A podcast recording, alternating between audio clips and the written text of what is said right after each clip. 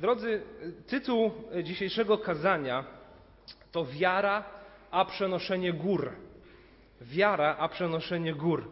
Wydaje mi się, że w takim slangu chrześcijańskim, którego często używamy, to przenoszenie gór jest bardzo różnie rozumiane. Jako wiara przenosząca góry, mówienie do tych gór, aby one się rzuciły w morze i tak dalej. Więc pomyślałem, że warto może zajrzeć do Pisma Świętego i sprawdzić, co Pismo Święte o tym mówi. Często używamy jakichś zwrotów, jakichś słów, nawet wierzymy w coś, nie do końca wyciągamy to z Pisma Świętego, ale skądś inną to się wzięło, gdzieś usłyszeliśmy. Więc chciałbym przeanalizować e, ten fragment. Często słyszymy o tym, że jeśli mielibyśmy wiarę jak ziarno gorczycy, to góry byśmy przenosili. Ale jak świat światem, nikt chyba nigdy nie słyszał o przeniesieniu żadnej góry, choćby o centymetr. Więc czy to ta wiara, którą mają chrześcijanie, jest tak żenująco słaba, czy może ten tekst mówi o czymś innym, o co faktycznie w tym chodzi. I chciałbym też, aby to, e, to kazanie było wstępem do całej serii, którą przygotowaliśmy z pastorem Markiem, do serii o modlitwie. Za tydzień zaczniemy pierwsze kazanie w związku z tym, że będzie święto żniw, będzie mowa o modlitwie dziękczynnej. Za dwa tygodnie ja będę mówił o modlitwie takiej prywatnej, cichej. Za trzy tygodnie pastor Marek o modlitwie publicznej i za cztery tygodnie znowu ja o modlitwie wstawienniczej. A ten tekst, gdzie mowa jest faktycznie o wierze, a wiemy, że wiara jest jednym z czynników, które sprawiają, że modlitwa jest wysłuchana, niech będzie wstępem i da nam dobre zrozumienie tego, o co chodzi w wierze i w modlitwie. Przeczytamy fragment z Ewangelii Marka, 11 rozdziału. Ewangelii Marka, 11, Ewangelia Marka, 11 rozdział, to będzie nasz główny tekst. Będziemy czytali wersety od 12 do 26. Kontekstem tych, tych kilkunastu wersetów, kontekst jest taki, że dzieje się to w kolejnym dniu po wjeździe Jezusa do Jerozolimy na oślęciu. Czyli na początku 11 rozdziału służba Jezusa dobiega już końca, wjeżdża on właśnie na ośle do Jerozolimy, jest witany przez rozentuzjazmowany tłum, kładą przed nim swoje płaszcze, e, gałązki palmowe. Jezus potem przejeżdża, jest wielki wiwat na jego cześć. A ta historia dzieje się następnego dnia. Za kilka dni, jak wiemy, Jezus zostanie zdradzony, e, osądzony, skazany i po trzech dniach zmartwychwstanie. Ewangelia Marka, 11 rozdział, od wersetu 12 do wersetu 26. A nazajutrz, gdy wyszli z Betanii, poczuł głód. I ujrzawszy z daleka drzewo figowe pokryte liśćmi, podszedł, by zobaczyć, czy może czegoś na nim nie znajdzie. Ale gdy zbliżył się do niego, nie znalazł nic poza liśćmi, nie była to bowiem pora na figi. A odezwawszy się, rzekł do niego: Niechaj nikt na wieki z ciebie owocu nie jada. I słyszeli to uczniowie jego. I przyszli do Jerozolimy. A gdy wszedł do świątyni, począł wyganiać tych, co sprzedawali i kupowali w świątyni, i wywrócił stoły wekslarzy oraz ławy sprzedawców gołębi, i nie pozwolił, żeby ktoś choćby naczynie przeniósł przez świątynię. I nauczał, mówiąc: Czyż nie jest napisane, dom mój będzie przez wszystkie narody nazwany domem modlitwy, a wy uczyniliście zeń jaskinie zbójców. I słyszeli to arcykapłani i uczeni w piśmie i szukali sposobu, jakby go stracić, bo się go bali, gdyż cały lud zdumiewał się nad nauką jego. A gdy nastał wieczór, wyszli poza miasto. A przechodząc rano, ujrzeli drzewo figowe uschło od korzeni. I wspomniał Piotr i rzekł do niego, mistrzu, oto drzewo figowe, które przekląłeś, uschło. A Jezus odpowiadając, rzekł im, miejcie wiarę w Boga. Zaprawdę powiadam wam, Ktokolwiek by rzekł tej górze wznieś się i rzuć się w morze, a nie wątpiłby w sercu swoim, lecz wierzył, że stanie się to, co mówi, spełni mu się. Dlatego powiadam wam wszystko, o cokolwiek byście się modlili i prosili. Tylko wierzcie, że otrzymacie, a spełni się wam. A gdy stoicie i zanosicie modlitwę, odpuszczajcie, jeśli macie coś przeciwko komu, aby i Ojciec wasz, który jest w niebie, odpuścił wam wasze przewinienia. A jeśli wy nie odpuścicie, i Ojciec wasz, który jest w niebie, nie odpuści przewinień waszych. Taki to dłuższy fragment będziemy analizowali. Ten tekst ma strukturę tak zwanej kanapki. I struktura kanapkowa to jest profesjonalne teologiczne słownictwo, które można znaleźć w podręcznikach teologicznych. Naprawdę, struktura kanapkowa. To znaczy, że jest jedna część tekstu, która o czymś mówi, później jest mowa o czymś innym i później jest powrót do tej pierwszej myśli. W Ewangelii Marka sześć razy taki zabieg jest stosowany. W trzecim rozdziale, gdzie przychodzi rodzina Jezusa, później jest mowa o grzechu przeciwko Duchowi Świętemu i odrzuceniu Jezusa, a później jest mowa z powrotem o rodzinie Jezusa, która nie rozpoznała w nim Zbawiciela. W czwartym rozdziale mamy przypowieść o siewcy, później Jezus mówi o tym, dlaczego przemawia w przypowieściach i później wraca znowu do przypowieści o siewcy. W piątym rozdziale mamy historię uzdrowienia córki Jaira, a w środku tej e, opowieści są wersety mówiące o kobiecie cierpiącej na krwotok. W szóstym rozdziale mamy rozesłanie dwunastu apostołów, później mowę o straceniu Jana Chrzciciela i znowu o, o, o, e, o powrocie uczniów. I wydaje się, że Jezus tam pokazuje, że oni muszą się liczyć z tym, że spotka ich to samo, co Jana Chrzciciela. Później mamy ten rozdział 11 i później w 14 ponownie też jest taki zabieg.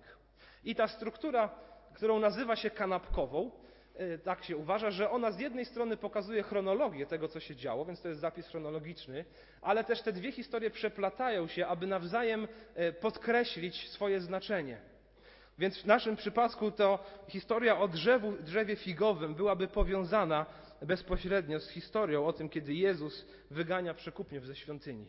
Tak, taki zabieg y, stosowany jest w Ewangelii Marka. Więc mielibyśmy jakąś kromkę chleba, jakiś ser czy dżem, czy kto, kto tam lubi mieć w kanapce i potem znowu kromkę chleba i te dwie zewnętrzne części podkreślają ten środek, a ten środek y, y, współgra z tymi dwiema e, częściami. To tak słowem wstępu do, do analizy tego tekstu. E, czytamy od wersetu 12, że nazajutrz, czyli po kolejnym dniu, kiedy Jezus wjechał do Jerozolimy, gdy wyszli z Betanii, poczuł głód i ujrzawszy z daleka drzewo figowe pokryte liśćmi, podszedł, aby zobaczyć, czy może czegoś na nim nie znajdzie. Więc dowiadujemy się, że akcja e, rozgrywa się na początku w Betanii. Przygotowałem małą mapę, jeśli mogę prosić o rzucenie tej mapy. Betania to była nieduża wieś e, znajdująca się po drugiej stronie Góry Oliwnej, jeśli patrząc, patrzeć na Jerozolimę. Ewangelia Jana 11:18 mówi o tym, że Betania była oddalona o 15 stadiów od Jerozolimy, co dawałoby nam odległość około 3 kilometrów, przeliczając to na dzisiejsze miary. Więc e, tuż za Górą Oliwną była Jerozolima, po tej stronie było wzgórze świątynne, a po drugiej stronie tej góry była Betania. Trzy kilometry trzeba było mniej więcej, aby przejść z jednego miejsca do drugiego. I w Betanii, jak też wiemy z innych fragmentów Pisma Świętego, tam też mieszkała Maria, Marta i Łazarz. Być może Jezus z uczniami zatrzymał się u nich, no przebywał w tamtym miejscu, w tym ostatnim tygodniu. E, I czytamy, że wyszedł z Betanii wraz z uczniami, udał się e, do Jerozolimy. Więc aby przejść z Betanii do Jerozolimy, trzeba było albo przejść przez górę, albo ją okrążyć. I kiedy tak szli, trzynasty werset mówi nam, że Jezus ujrzał z daleka drzewo figowe, ponieważ był głodny i podszedł, aby zobaczyć, czy czegoś na nim nie znajdzie. Ale gdy się zbliżył do niego, nie znalazł nic poza liśćmi, nie była to bowiem pora na figi. I następnie Jezus przeklina to drzewo. I ten fragment często wydaje nam się dosyć dziwny, prawda? No nie była pora na figi, no to wiadomo, że nie znalazł fig. Cóż to za wina tego drzewa, że tych fig tam nie było i dlaczego Jezus je przeklął. Więc przygotowując się do tego kazania, trochę wkroczyłem w ten agroświat e, Nowego Testamentu i chciałem się dowiedzieć, skąd taki zabieg. Przecież Jezus mieszkał w Izraelu przez około 30 lat, wiedział na pewno kiedy, jakie drzewa owocują, e, jak wygląda tam, jak wyglądają pory roku, co można kiedy zerwać. Otóż dowiedziałem się, że z figowcem, jeśli możemy przyłączyć na figowiec, to jest figowiec, tak wygląda, i figi, jeśli mogę poprosić następne zdjęcie, tak wyglądają figi e, pomiędzy liśćmi schowane. To tak, żebyśmy mieli to jakoś przed oczami. Dowiedziałem się, że w Izraelu drzewo figowe kwitnie kilka razy do roku i rodzi owoce kilka razy do roku. I e, pora na zbiór owoców w jednej z pór jest w czerwcu. To jest pora, kiedy zbiera się figi, kiedy są one już dojrzałe. Ale wcześniej, na wiosnę, na przykład w kwietniu, a to prawdopodobnie dzieje się w takim miesiącu, ponieważ wiemy o tym, że obchodzono święto Paschy, więc jest to wiosna, na, na wiosnę drzewo wypuszczało liście i pojawiały się tam już małe owoce, małe figi. I te małe figi były uznane za wielki rarytas. Mówi o tym nawet księga Ozeasza, dziewiąty rozdział, dziesiąty werset. Tam Pan Bóg używa takiego porównania. Posłuchajcie. Bóg mówi: Znalazłem Izraela jak winne grona na pustyni. Widziałem waszych ojców jak wczesną figę na drzewie figowym. Lecz gdy przyszli do Baal Peor, oddali się hańbie, stali się ohydnymi, jak to, co ukochali. Więc Bóg mówi: Znalazłem Izraela jako jakąś rozkosz, jako winne grona na pustyni, coś smacznego, coś pożądanego, i później mówi, jaką wczesną figę na drzewie figowym. Więc wydaje się, że Jezus liczy właśnie na tą wczesną figę, na to, że znajdzie tam coś niedużego, coś słodkiego. Zazwyczaj tych fig jeszcze nie zrywano, nie była to jeszcze pora na nie, bo czekano, aż one wyrosną, będą większe, wtedy będzie się można nimi bardziej nasycić. Ale te małe, wczesne figi już były uznane za, za rarytas i już można było je zjadać. Wydaje się, że to właśnie mówi ten tekst. Że Jezus podchodzi do drzewa, które jest mocno pokryte liśćmi i jest głodny, chciałby zjeść coś, ale okazuje się, że tam nic nie ma. Nie tylko nie ma dorodnych fig, bo nie jest to jeszcze pora na figi, ale nie ma tam żadnych owoców. Nie ma tam żadnej przyszłości w tym drzewie. Wiadomym jest, że ono, skoro teraz nie ma tych małych owoców, zaczątków nawet, to w przyszłości też ich nie będzie miało. To drzewo jest bezowocne. Dlatego czytamy, że odezwawszy się, rzekł do niego: Niechaj nikt z ciebie owocu nie jada. I słyszeli to uczniowie jego. I przechodzimy do drugiej części, wersety od 15 do 19. I przyszli do Jerozolimy. A gdy wszedł do świątyni, począł wyganiać tych, co sprzedawali i kupowali w świątyni i wywrócił stoły wekslarzy oraz ławy sprzedawców gołębi i nie pozwolił, żeby ktoś choćby naczynie przeniósł przez świątynię.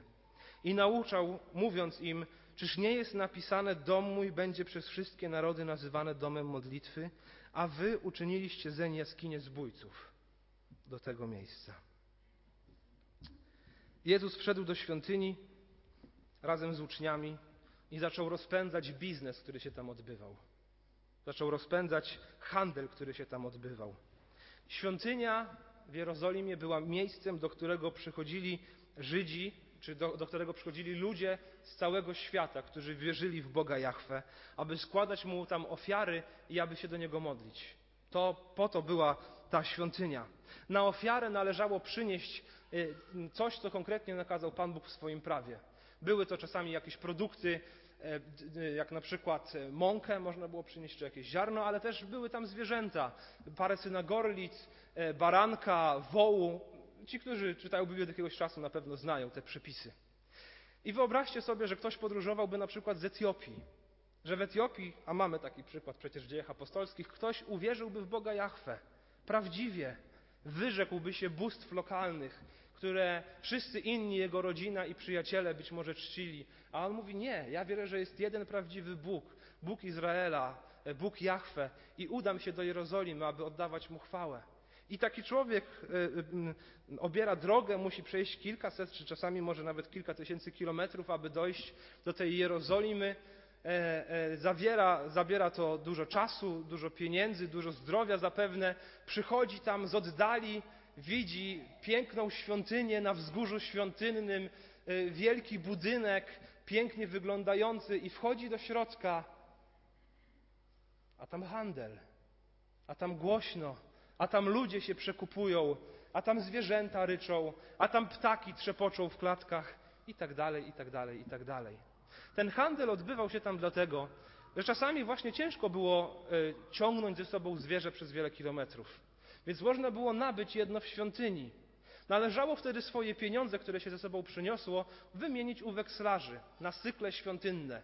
Nie można, zwykły, nie można było płacić zwykłymi pieniędzmi, bo były uznawane za nieczyste. Więc należało je wymienić na takie, które były oczyszczone, cykle świątynne. Kurs bardzo często był niekorzystny. Więc te zwierzęta, które chciało się tam kupić, były znacznie droższe niż te, które można było ze sobą przyprowadzić. I tak ten handel tam się odbywał. Gdybyśmy jeszcze spojrzeli na rozkład świątyni, poproszę znowu jeszcze o jedną grafikę, to już ostatnia, to świątynia była podzielona na przedsionki. Ta największa część tuż za murami to był przedsionek pogan. W tym miejscu mogli przebywać w zasadzie wszyscy, każdego pochodzenia, i to było miejsce, gdzie oddawali chwałę Bogu. Kolejne te wewnętrzne części, jeden był przedsionkiem kobiet, gdzie mogły przybywać kobiety i mężczyźni pochodzenia żydowskiego. Jeszcze bardziej w środku był przedsionek tylko dla mężczyzn pochodzenia żydowskiego, później dla kapłanów i później w samym sercu miejsce najświętsze. Prawdopodobnie cały ten handel odbywał się właśnie na tej największej przestrzeni, na e, przedsionku e, dla pogan, gdzie wszyscy mogli przebywać. Więc taki Etiopczyk, który prawdziwie nawróciłby się do Boga, przyszedłby do tej świątyni po wielu dniach, Musiałby wydać bardzo dużo pieniędzy na to, aby nabyć jakieś zwierzę na ofiarę, później złożyć tą ofiarę z jakimś kapłanem w wielkim harmidrze i w wielkim zgiełku. Więc kiedy Jezus to widzi, to zaczyna po wejściu do świątyni zaczyna wyganiać wszystkich tych, co sprzedawali i kupowali w świątyni, wywrócił stoły wekslarzy oraz ławy sprzedawców gołębi i nie pozwolił, żeby ktoś choć naczynie przeniósł przez świątynię. Jezus jest bardzo zły, takim Bożym, sprawiedliwym gniewem chyba, taką Bożą sprawiedliwą złością, niegrzeszną na to wszystko, co został w świątyni. I często ten fragment nazywany jest oczyszczeniem świątyni, prawda? Że Jezus oczyszcza świątynię. Wydaje mi się jednak, że znaczenie tego jest głębsze, że tam nie chodzi o oczyszczenie świątyni. Wskazywałyby na to słowa, które cytuje Jezus. Mówi: Dom mój będzie nazwany przez wszystkie narody domem modlitwy. To cytat z księgi Izajasza, a wy uczyniliście zeń jaskinie zbójców. Myślę, że te dwa cytaty mogą nam bardzo mocno pomóc w tym, co mówi cała ta historia. Otwórzmy księgę Izajasza, 56 rozdział. Przeczytamy wersety 3 do 8. Księga Izajasza, 53 rozdział, 56 rozdział, wersety 3 do 8. To jest fragment, z którego Jezus cytuje, cytuje jeden z tych wersetów. Pan Bóg mówi tam, Izajasza 56, 3, 8, tak. Pan Bóg mówi tam, niech więc nie mówi cudzoziemiec, innymi słowy poganin, ktoś, kto nie jest z narodu żydowskiego, niech nie mówi więc cudzoziemiec, który do, przystał do Pana, Pan na pewno wykluczy mnie ze swojego ludu. I niech nie mówi trzebieniec, trzebieniec to innymi słowy eunuch, taka osoba zgodnie e, z prawem nie mogła, nie powinna przebywać w świątyni. Niech nie mówi trzebieniec, patrzcie, jestem tylko uschłym drzewem. Bo tak mówi Pan, trzebieńcom, którzy przestrzegają sabatu i wybierają to, w czym mam upodobanie i trzymają się mojego przymierza, przyznam w moim domu i w obrębie moich murów miejsce i dam im imię lepsze niż mają synowie i córki, imię wieczne, które nie będzie starte. Cudzoziemców zaś, którzy przystali do Pana, aby Mu służyć i aby miłować imię Pana, być Jego sługami, wszystkich, którzy przestrzegają sabatu, nie bezczeszcząc Go i trzymają się mojego przymierza, wprowadzę na moją świętą górę i sprawię im radość w moim domu modlitwy. Ich całopalenia i ich rzeźne ofiary będą mi miłe na moim ołtarzu, gdyż mój dom będzie zwany domem modlitwy dla wszystkich ludów. Tak mówi wszechmocny Pan, który zgromadza rozproszonych Izraela. Jeszcze zgromadzę do niego innych, poza tymi, którzy już są zgromadzeni. Znaczenie tego fragmentu chyba widzimy, prawda? Bóg mówi: Świątynia, mój dom modlitwy nie jest tylko dla Żydów. Jeśli jesteś cudzoziemcem, jesteś poganinem i przylgnąłeś do mnie, takie słowo jest tutaj użyte, to zapraszam cię do mojej świątyni, jest tam dla ciebie miejsce. Jeśli nawet prawo w jakiś sposób zakazywałoby ci tam wejścia, jesteś trzebieńcem, eunuchem, zostałeś wykastrowany, prawo zakazywało takim ludziom wejścia do świątyni, to Bóg mówi, jeśli będziesz blisko mnie i będziesz mi posłuszny i naprawdę przylgniesz do mnie, to i ty będziesz mógł być w mojej świątyni i również tam dla ciebie znajdzie się miejsce. Mój dom będzie nazwany domem modlitwy dla wszystkich narodów. To jest pierwszy fragment, który cytuje Jezus. Więc wskazuje na to, że tym ma być świątynia, że tam ma być miejsce dla każdego, kto przylgnął do Boga, aby przyjść i oddawać mu cześć. To jest cel świątyni. A następnie cytuje Jezus werset z księgi Jeremiasza, siódmego rozdziału. Zachęcam, otwórzmy. Jeremiasza, siódmy rozdział, wersety 11 do 15.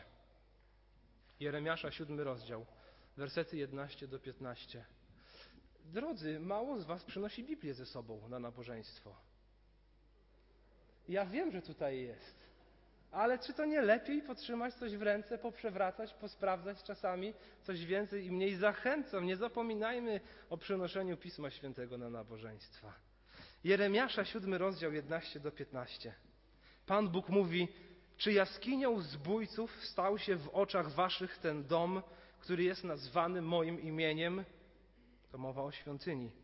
Oto i ja to widzę, mówi Pan. Lecz idźcie do mojego miejsca w Sylo, gdzie niegdyś dałem mieszkanie mojemu imieniu, i zobaczcie, co z nim uczyniłem z powodu złości mojego ludu izraelskiego. Sylo to była miejscowość, gdzie przez jakiś czas był namiot zgromadzenia i arka przymierza. I stamtąd e, Izraelici zabrali arkę przymierza, kiedy szli walczyć z Filistynami, ale nie zapytali o to Boga. I przegrali, i ta arka przymierza została zabrana przez Filistynów. I chwała Boża odeszła z Sylo. I później to, ten namiot i arka miały już miejsce e, w innej e, lokalizacji w Izraelu. Więc Bóg mówi, jeszcze raz dwunasty werset, idźcie do mojego miejsca w Sylo, gdzie niegdyś dałem mieszkanie mojemu imieniu. Zobaczcie, co z nim uczyniłem z powodu złości mojego ludu izraelskiego. Otóż teraz ponieważ dopuszczacie się tych wszystkich czynów, mówi Pan, i chociaż mówiłem do was nieprzerwanie i nieustannie, nie słuchaliście, i chociaż wołałem do was, nie odpowiadaliście, uczynię temu domowi, znowu mowa o świątyni, który jest nazwany moim imieniem i na którym polegacie, oraz miejscu, które dałem wam i waszym ojcom, to, co uczyniłem z Sylo, i odrzucę was od mojego oblicza, jak odrzuciłem wszystkich waszych braci, cały ród Efraima. Widzimy, werset 11 jest tym cytowanym przez Jezusa.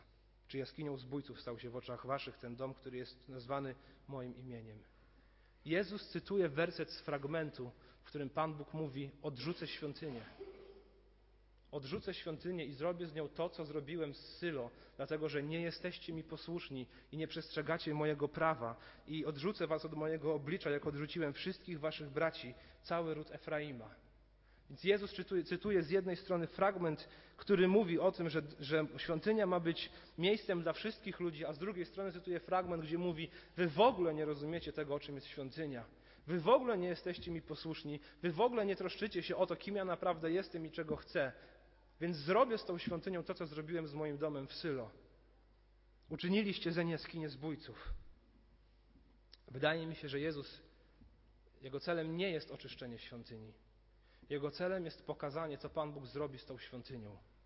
Już za kilka dni zostanie przerwana kurtyna, zasłona i chwała Boża nie będzie już tylko zamknięta w miejscu najświętszym, ale będzie wszędzie i ci, którzy chcą uwielbiać Boga, będą Go uwielbiać w duchu i w prawdzie, a nie w jakimś jednym miejscu. A za kilkadziesiąt lat, około za czterdzieści, e, świątynia zostanie prawdziwie zburzona.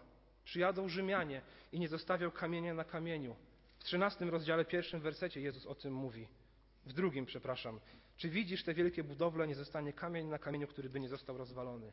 Myślę, że celem Jezusa nie jest oczyszczenie świątyni, bo ta świątynia przestanie mieć jakiekolwiek znaczenie za kilka dni i w ogóle zniknie z powierzchni ziemi za kilka lat, kilkadziesiąt. Jezus pokazuje, co tak naprawdę Pan Bóg myśli o tej świątyni. On przychodzi, wywraca stoły wekslarzy, wygania tych, którzy sprzedawali i kupowali. Mówi, uczyniliście ze jaskinie zbójców, cytuję słowa z Jeremiasza, a to miał być dom modlitwy dla wszystkich. Tutaj przychodzi się tylko po to, aby handlować. Nie ma nawet chwili na to, by pobyć ze mną, by spędzić ze mną czas. Świątynia jest jak ten figowiec.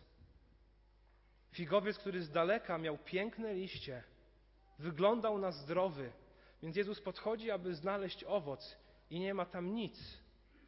Świątynia, którą widzi wychodząc z Betanii, za wzgórza oliwnego, pojawia się wzgórze świątynne i widzi piękną budowlę, majestatyczne kamienie. Uczniowie kilka razy się zachwycali, mówi: Zobacz, jaka piękna świątynia. A Jezus mówi: Kamień na kamieniu nie pozostanie.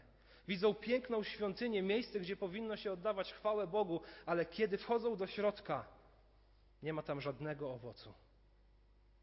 Nie ma tam żadnego owocu.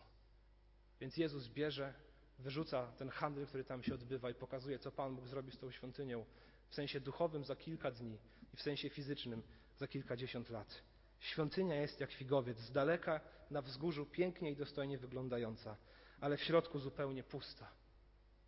W środku zupełnie pusta. I słyszeli to arcykapłani i uczeni w piśmie i szukali sposobu, jakby go stracić, bo się go bali, gdyż cały lud zdumiewał się nad nauką jego. A gdy nastał wieczór, wyszli poza miasto. Więc ta scena trwała kilka, kilkanaście godzin. Rano wyszli do Jerozolimy, dopiero pod wieczór wrócili z powrotem e, do miejscowości, w której przebywali. Kapłani szukali, miejsc, szukali sposobności, jakby go zabić. Więc to druga część. I teraz trzecia część. A przechodząc rano, ujrzeli drzewo figowe, uschłe do korzeni. I wspomniał Piotr i rzekł do niego: Mistrzu, Oto drzewo figowe, które przekląłeś, uschło. A Jezus odpowiadając rzekł im, miejcie wiarę w Boga. Zaprawdę powiadam wam, ktokolwiek by rzekł tej górze, wznieś się i rzuć się w morze, a nie wątpiłby w sercu swoim, lecz wierzył, że stanie się to, co mówi, spełni mu się. Dlatego powiadam wam wszystko, o cokolwiek byście się modlili i prosili, tylko wierzcie, że otrzymacie, a spełni się wam. A gdy stoicie i zanosicie modlitwy, odpuszczajcie, jeśli macie coś przeciwko komu, aby i Ojciec wasz, który jest w niebie, odpuścił wam wasze przewinienia. A jeśli wy nie odpuścicie, i Ojciec wasz, który jest w niebie, nie odpuści przewinień waszych. Piotr zauważa, że drzewo uschło. Prawdziwie. Jest puste. Jezus je przeklął i ono uschło. Mówi: Zobacz, mistrzu, co się stało. Jak odpowiada mu Jezus?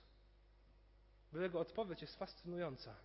On nie mówi, no, faktycznie uschło. On nie mówi, jak powiedziałem, tak się stało. Jezus odpowiada, mówiąc: Miejcie wiarę w Boga. Miejcie wiarę w Boga. To, czego Bóg naprawdę chce, to tego, byście prawdziwie Mu zawierzyli i mieli wiarę w Boga.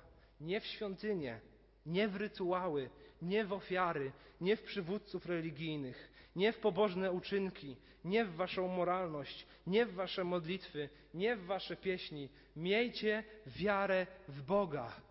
Jeśli ten cały fragment jest ze sobą powiązany, to wierzę, że Jezus właśnie wskazuje na to, co ma być sednem życia człowieka. Nie zewnętrzny wygląd, nie liście na drzewie, ale owoce nie piękny budynek świątynny, który często stawiamy w swoim sercu, budujemy naszą pobożność, budujemy nasz wygląd zewnętrzny, chcemy, żeby inni nas widzieli jako pobożnych, mamy ładną Biblię, przychodzimy dobrze ubrani, chodzimy do, na nabożeństwa i tak dalej, i tak. To wszystko może być jak ta świątynia, jak to wzgórze świątynne, które z daleka dla innych wygląda pięknie, ale kiedy wejdzie się do środka, jest puste. Zobacz, mistrzu, drzewo uschło. Myślę, że Jezus mówi: Nie chcesz, żebyś ty usechł? To miej wiarę w Boga, bo świątynia tak samo uschnie jak ten figowiec. Miejcie wiarę w Boga. Można by też zacytować księgę Amosa, gdzie Pan Bóg mówi: Brzydzę się waszymi pieśniami i nie chcę waszych świąt. Niech raczej prawo tryska jak woda i sprawiedliwość jak strumień niewysychający. Bóg mówi: Nie chodzi o zewnętrzne rytuały. Jezus mówi, chodzi o wiarę, miejcie wiarę w Boga. I zobaczcie, zaraz później Jezus dodaje, zaprawdę powiadam wam, ktokolwiek by rzekł tej górze, znieś się i rzuć się w morze i tak dalej, i tak dalej. Jezus mówi tej górze. Nie mówi o jakiejś wyimaginowanej górze. On mówi o konkretnej, on mówi o tej górze. O jakiej górze mówi zatem Jezus? Wybory mamy tylko dwa. Widzieli wzgórze oliwne albo widzieli wzgórze świątynne. Myślę, że Jezus mówi o tym drugim. Jezus pokazuje i mówi, ktokolwiek z was rzekłby tej górze, temu wzgórzu świątynnemu, które, w którym powinno się oddawać chwałę Bogu, ale które jest puste, ktokolwiek by rzekł tej górze, wstań i rzuć się w morze, a nie wątpiłby w sercu swoim, ale wierzył, że stanie się to, to tak też będzie. Myślę, że Jezus mówi o tej konkretnej górze, o fałszywej pobożności, którą często budujemy i myślimy, że przyjdziemy do Boga poprzez tę właśnie pobożność. Jezus mówi chyba o beznadziejnej sytuacji człowieka, który wie, że jest Bóg, który wie, czego ten Bóg od niego chce. Chce życia dla niego, chce wiary, chce owocu, ale zamiast tego ten człowiek ma tylko liście, ma tylko wzgórze świątynne, które jest puste w środku. Z zewnątrz wygląda pięknie, ale wewnątrz nie ma tam nic wspólnego z Bogiem. Jest zapatrzenie w siebie, w swoje wspaniałe uczynki, w swoje piękne ofiary, w swoją własną sprawiedliwość, w obfite jałmużny, w, w piękne modlitwy na rogach ulic, ale tak naprawdę nie ma tam wiary. Dlatego on mówi: Miejcie wiarę w Boga, i to jest najważniejszy werset w całym tym fragmencie. Więc Jezus przestrzega swoich uczniów. Myślę, że mówi im: Jeśli macie taką górę w swoim sercu, jeśli macie taką górę w waszym życiu, górę ludzkiej pobożności, wyrzućcie ją do morza. Wyrzućcie ją do morza, miejcie wiarę w Boga, a nie w waszą własną wiarę i waszą własną pobożność. Swoimi słowami wyznajcie Bogu, bo ustami wyznaje się ku zbawieniu, a sercem wierzy się ku usprawiedliwieniu. Drodzy, a jak jest z nami? A jak jest z Tobą?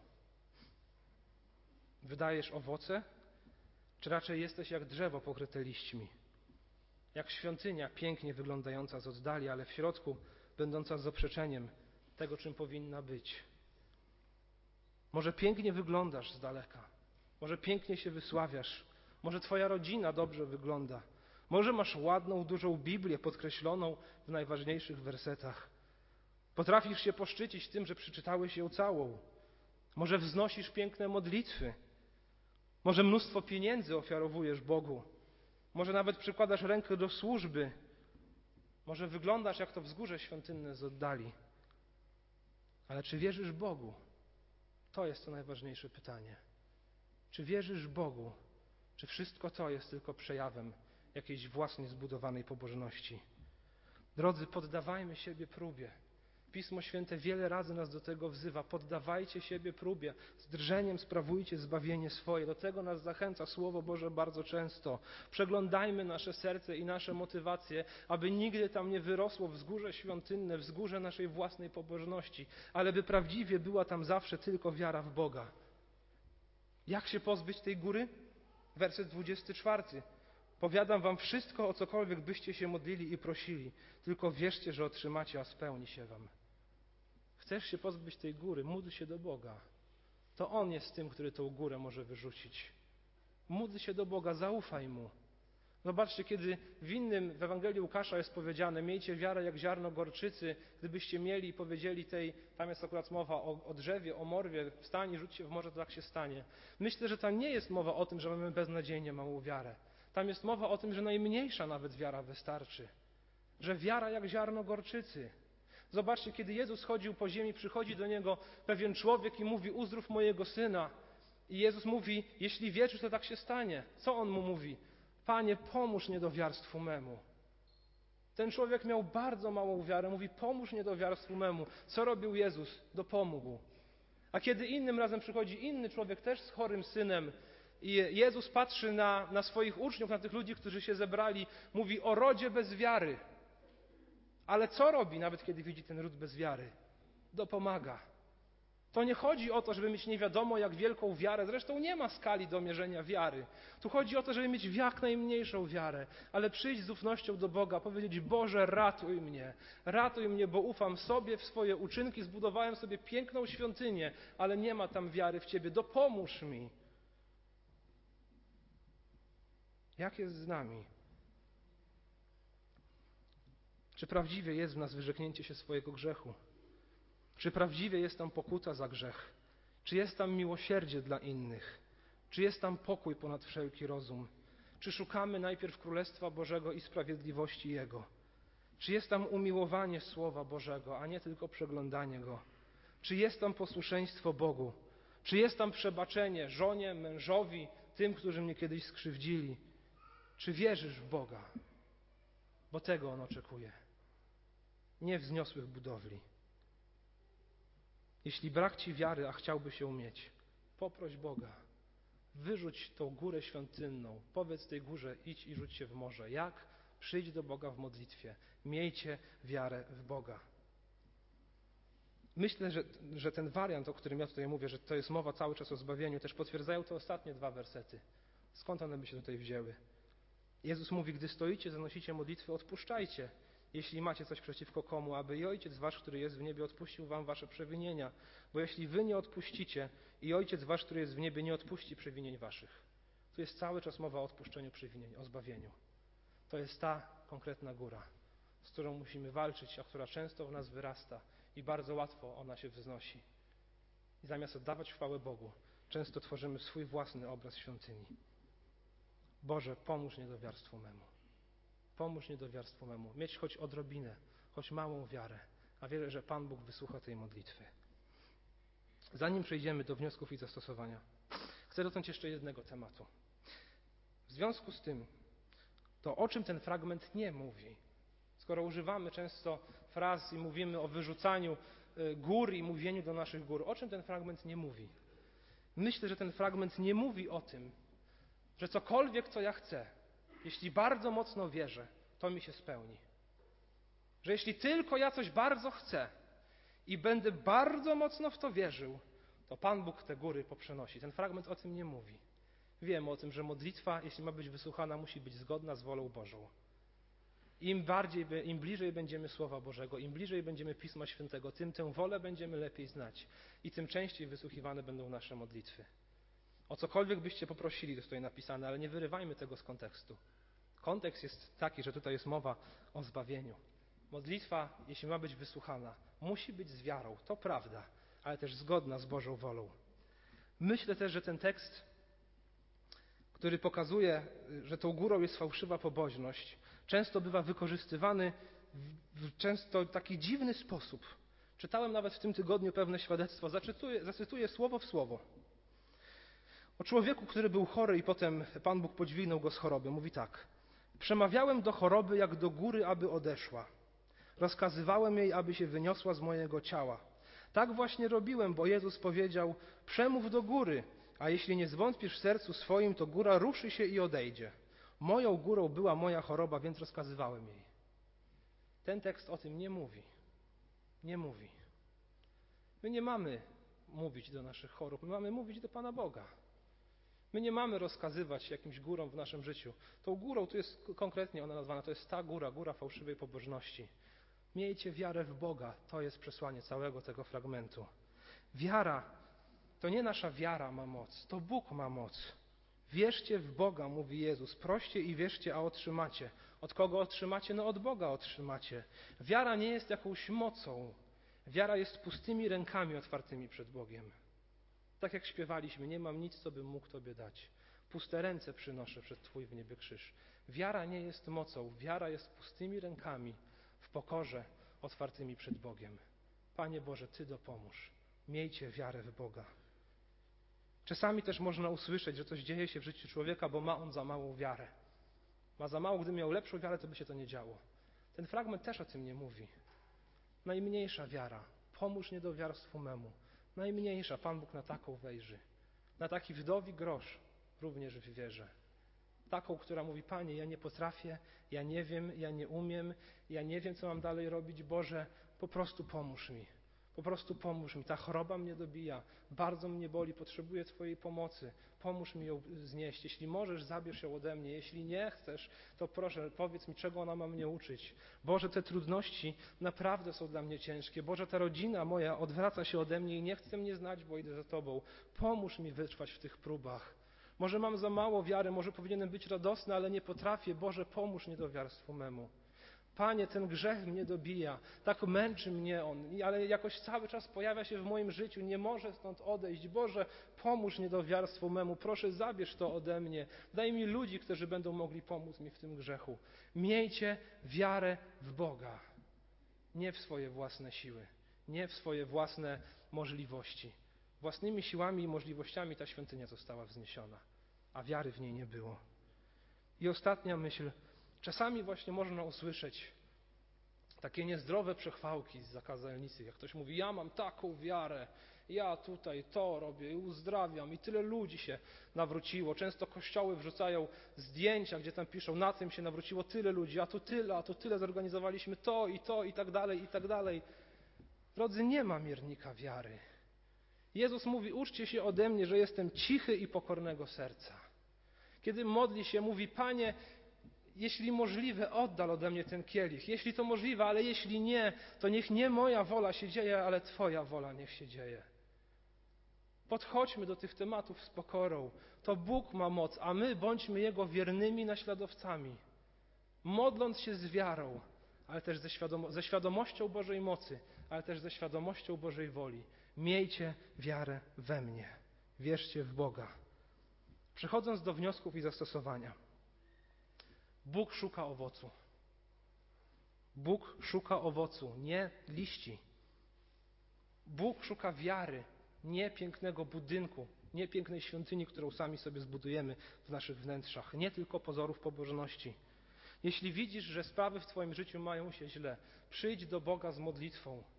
Jeśli widzisz tę górę, wyrzuć ją w morze. Jak ją wyrzucić w morze? Przyjdź do Boga, powiedz: Boże, pomóż mi bo wierzę sobie, swoją sprawiedliwość buduję, nie potrafię przebaczyć, grzech pałęta się cały czas po moim życiu. Boże, pomóż mi, wyrzuć tę górę zewnętrznej sprawiedliwości. Tylko Bóg może to zrobić. Jeśli widzisz, że sprawy w Twoim życiu źle się mają, przyjdź do Boga i sprawdzajmy stale stan naszej duszy i stan naszego serca, by tam zawsze była pełnia wiary. Jeśli zagubiłeś się i Twoje owoce może kiedyś były, ale teraz zostały stłamszone przez liście, tak samo przyjdź do Boga i poproś Go o wiarę, poproś Go o to, by On się z tym rozprawił. Samemu będzie nam bardzo ciężko. Z Bogiem wszystko jest możliwe. Taka wiara góry przenosi. Żyjmy dla Boga tak, jak On tego oczekuje, w posłuszeństwie i w zaufaniu. Módlmy się z wiarą, módlmy się zgodnie z Jego wolą objawioną nam w Jego Słowie. Wtedy nasze modlitwy będą wysłuchane. Nie bądźmy jak ci, o których pisze Jakub.